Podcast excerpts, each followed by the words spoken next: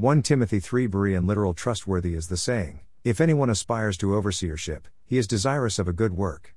Therefore it behooves the overseer to be above reproach, the husband of one wife, sober, self controlled, respectable, hospitable, able to teach, not given to wine, not a striker, but gentle, peaceable, not loving money, managing the own house well, having children in submission, with all dignity. But if one does not know how to manage the own household, how will he care for the church of God? Not a novice, lest having been puffed up, he might fall into the judgment of the devil.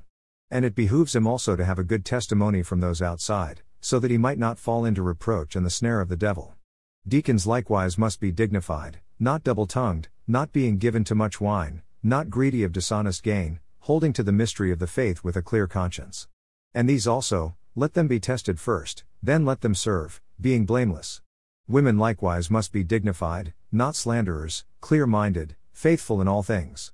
Let deacons be husbands of one wife, managing the children and the own households well. For those having served well acquire a good standing for themselves and great confidence in the faith that is in Christ Jesus. I am writing these things to you, hoping to come to you in a short time, but if I should delay, so that you may know how it behooves one to conduct oneself in the household of God, which is the church of the living God, the pillar and base of the truth.